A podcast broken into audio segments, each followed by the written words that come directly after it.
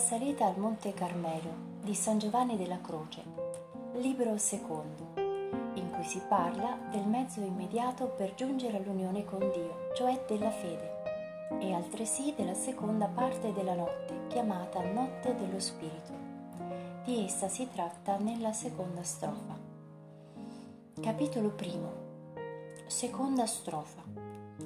Al buio e più sicura per la segreta scala, travestita. O sorte fortunata, al buio e ben celata, stando la mia casa al sonno abbandonata. In questa seconda strofa l'anima canta la sorte fortunata che le è toccata nel liberare lo spirito da ogni imperfezione e da ogni brama di appropriarsi dei beni spirituali.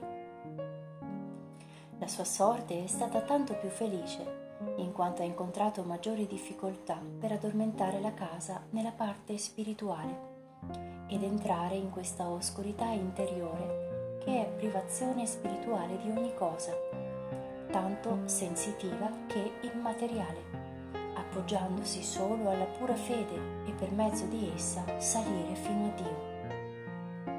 La fede viene qui chiamata segreta scala perché tutti i suoi gradini o articoli di fede che essa contiene sono segreti e nascosti, tanto ai sensi quanto all'intelletto.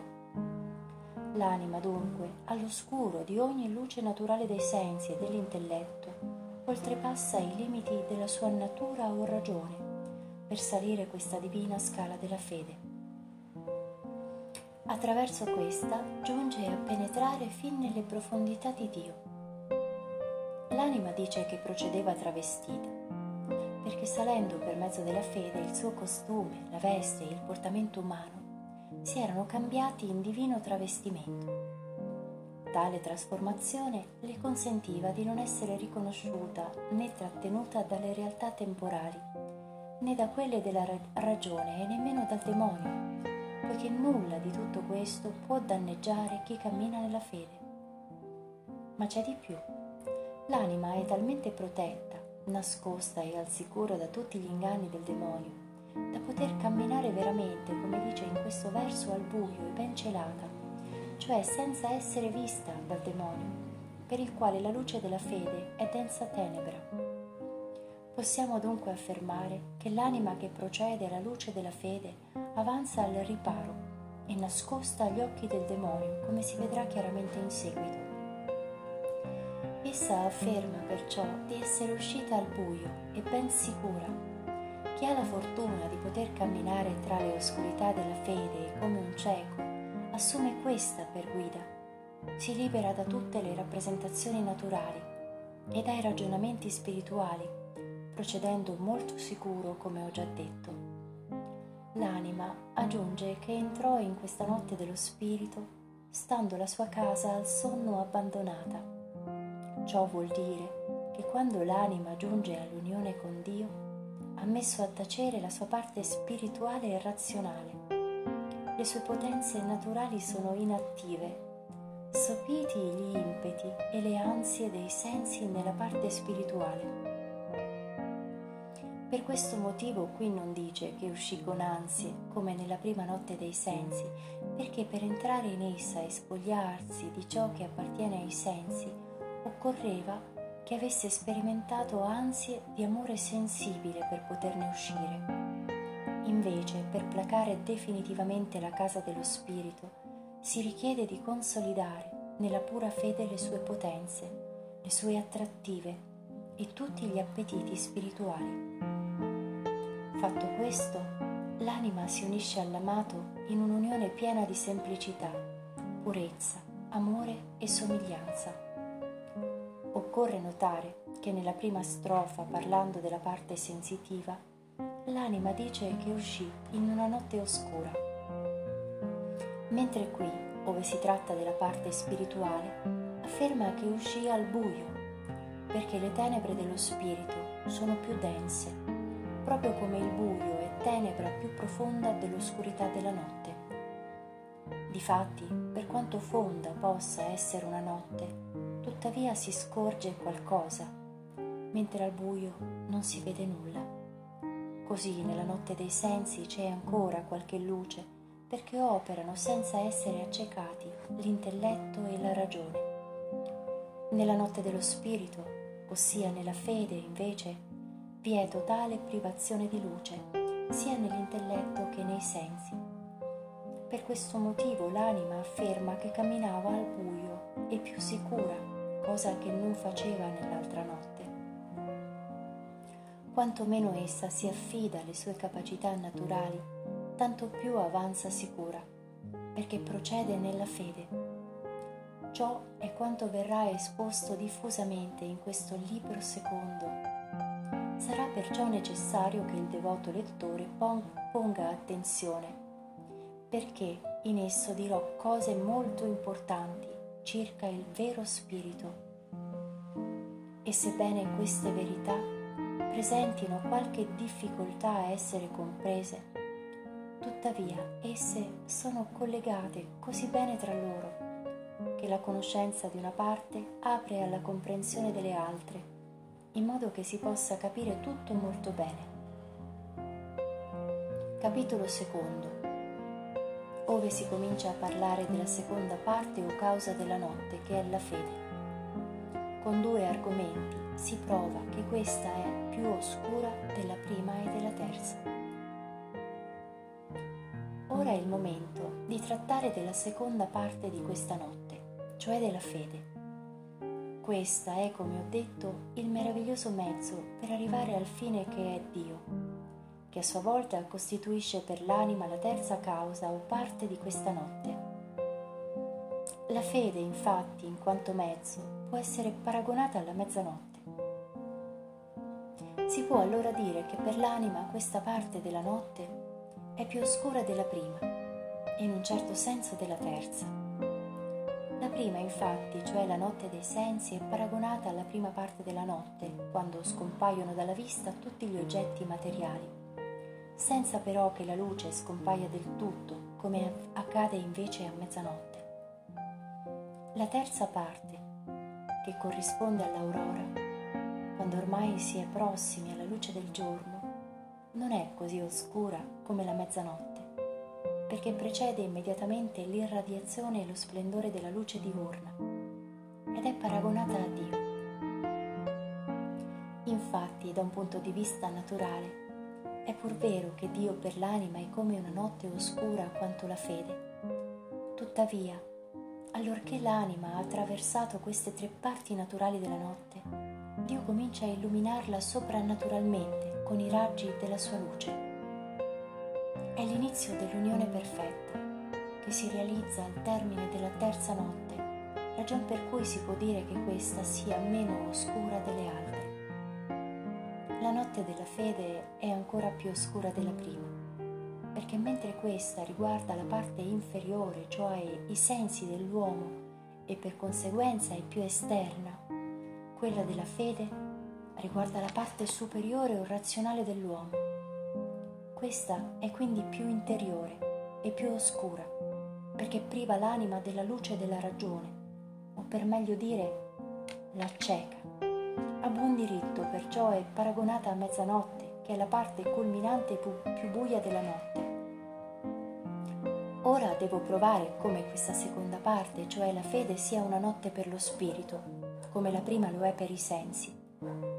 Parlerò poi degli ostacoli che la fede incontra e come l'anima debba disporsi attivamente per entrare in essa. Del sospetto passivo, cioè di quanto Dio faccia per introdurla in questa notte senza il concorso dell'anima, tratterò a suo luogo, cioè nel libro terzo. Capitolo terzo, ove si mostra con argomenti, autorità e figure della Sacra Scrittura come la fede sia una notte oscura per l'anima. I teologi affermano che la fede è un abito certo e oscuro dell'anima. È abito oscuro perché induce a credere verità rivelate da Dio stesso, che sono al di sopra di ogni luce naturale e superano oltre misura ogni umana comprensione.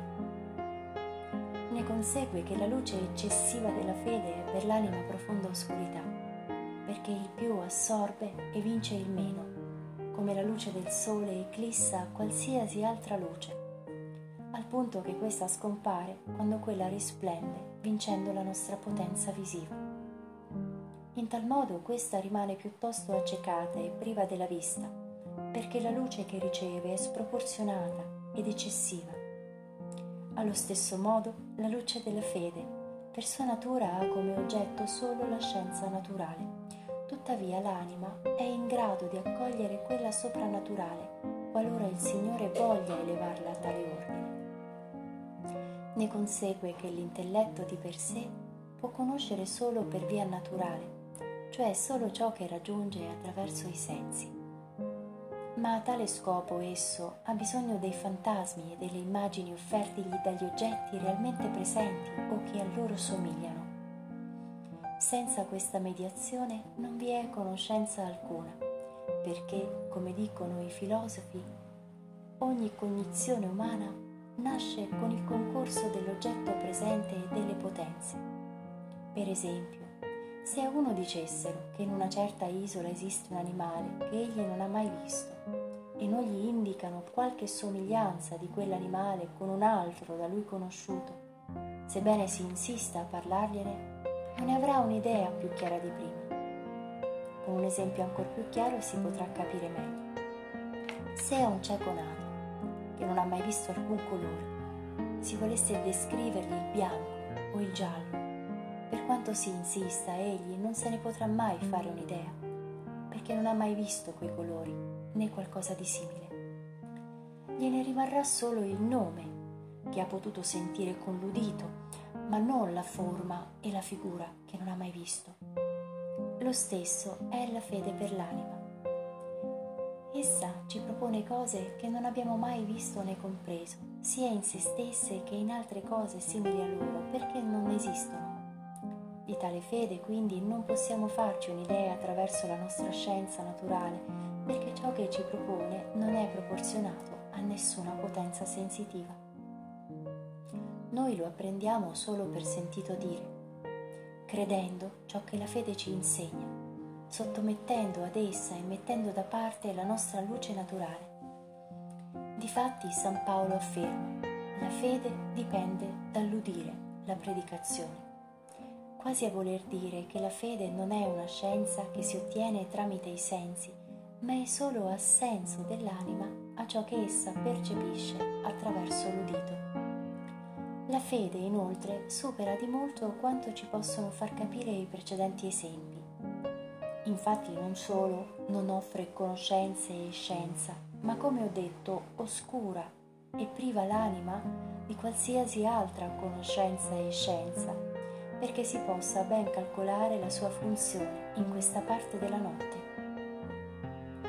Le altre scienze infatti si acquistano con la luce dell'intelletto senza la quale invece si acquista la luce della fede. Quando anziché rinnegare la ragione la si adopera, la fede viene meno. Per questo Isaia dice, se non crederete, non comprenderete. È dunque chiaro che la fede è notte oscura per l'anima e solo così la illumina.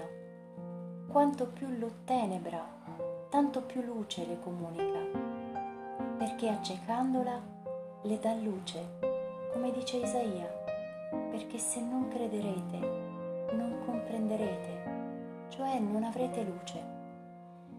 Per questo motivo la fede è raffigurata da quella nube che divideva i figli di Israele dagli egiziani al momento di entrare nel Mar Rosso. Di essa la Sacra Scrittura dice che era nube tenebrosa e illuminava la notte.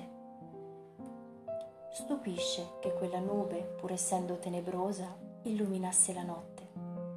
Questo perché la fede, che è nube oscura per l'anima, che a sua volta è notte, perché in presenza della fede rimane priva e cieca della sua luce naturale. Con le sue tenebre la fede rischiara e dà luce alle tenebre dell'anima. Del resto è opportuno che il discepolo, cioè l'anima, sia simile al maestro, cioè alla fede. L'uomo immerso nelle tenebre non può essere giustamente illuminato che da al- altre tenebre, come ci insegna Davide quando afferma il giorno al giorno ne affida il messaggio e la notte alla notte ne trasmette notizia. In termini più chiari ciò vuol dire il giorno, che è Dio nella sua beatitudine, ove è come il giorno per gli angeli e i santi, che a loro volta sono giorno per i riflessi divini, pronuncia e comunica la parola, il figlio, perché lo conoscano e lo godano la notte, che è la fede della Chiesa militante, dove è ancora notte, comunica la scienza della Chiesa. Quindi a ogni anima che è notte perché non gode della chiara sapienza beatifica, come pure della sua luce naturale, a motivo della fede in essa presente. Da ciò dobbiamo concludere che la fede, essendo notte oscura, dà luce all'anima, che vive al buio perché si realizzi ciò che Davide dice a questo proposito. La notte è chiara come il giorno nelle mie delizie, il che equivale a dire, nelle gioie della mia pura contemplazione e unione con Dio, la notte della fede sarà la mia guida. Con ciò egli fa capire chiaramente che l'anima deve tenersi nelle tenebre se vuole avere la luce necessaria per intraprendere questo cammino d'unione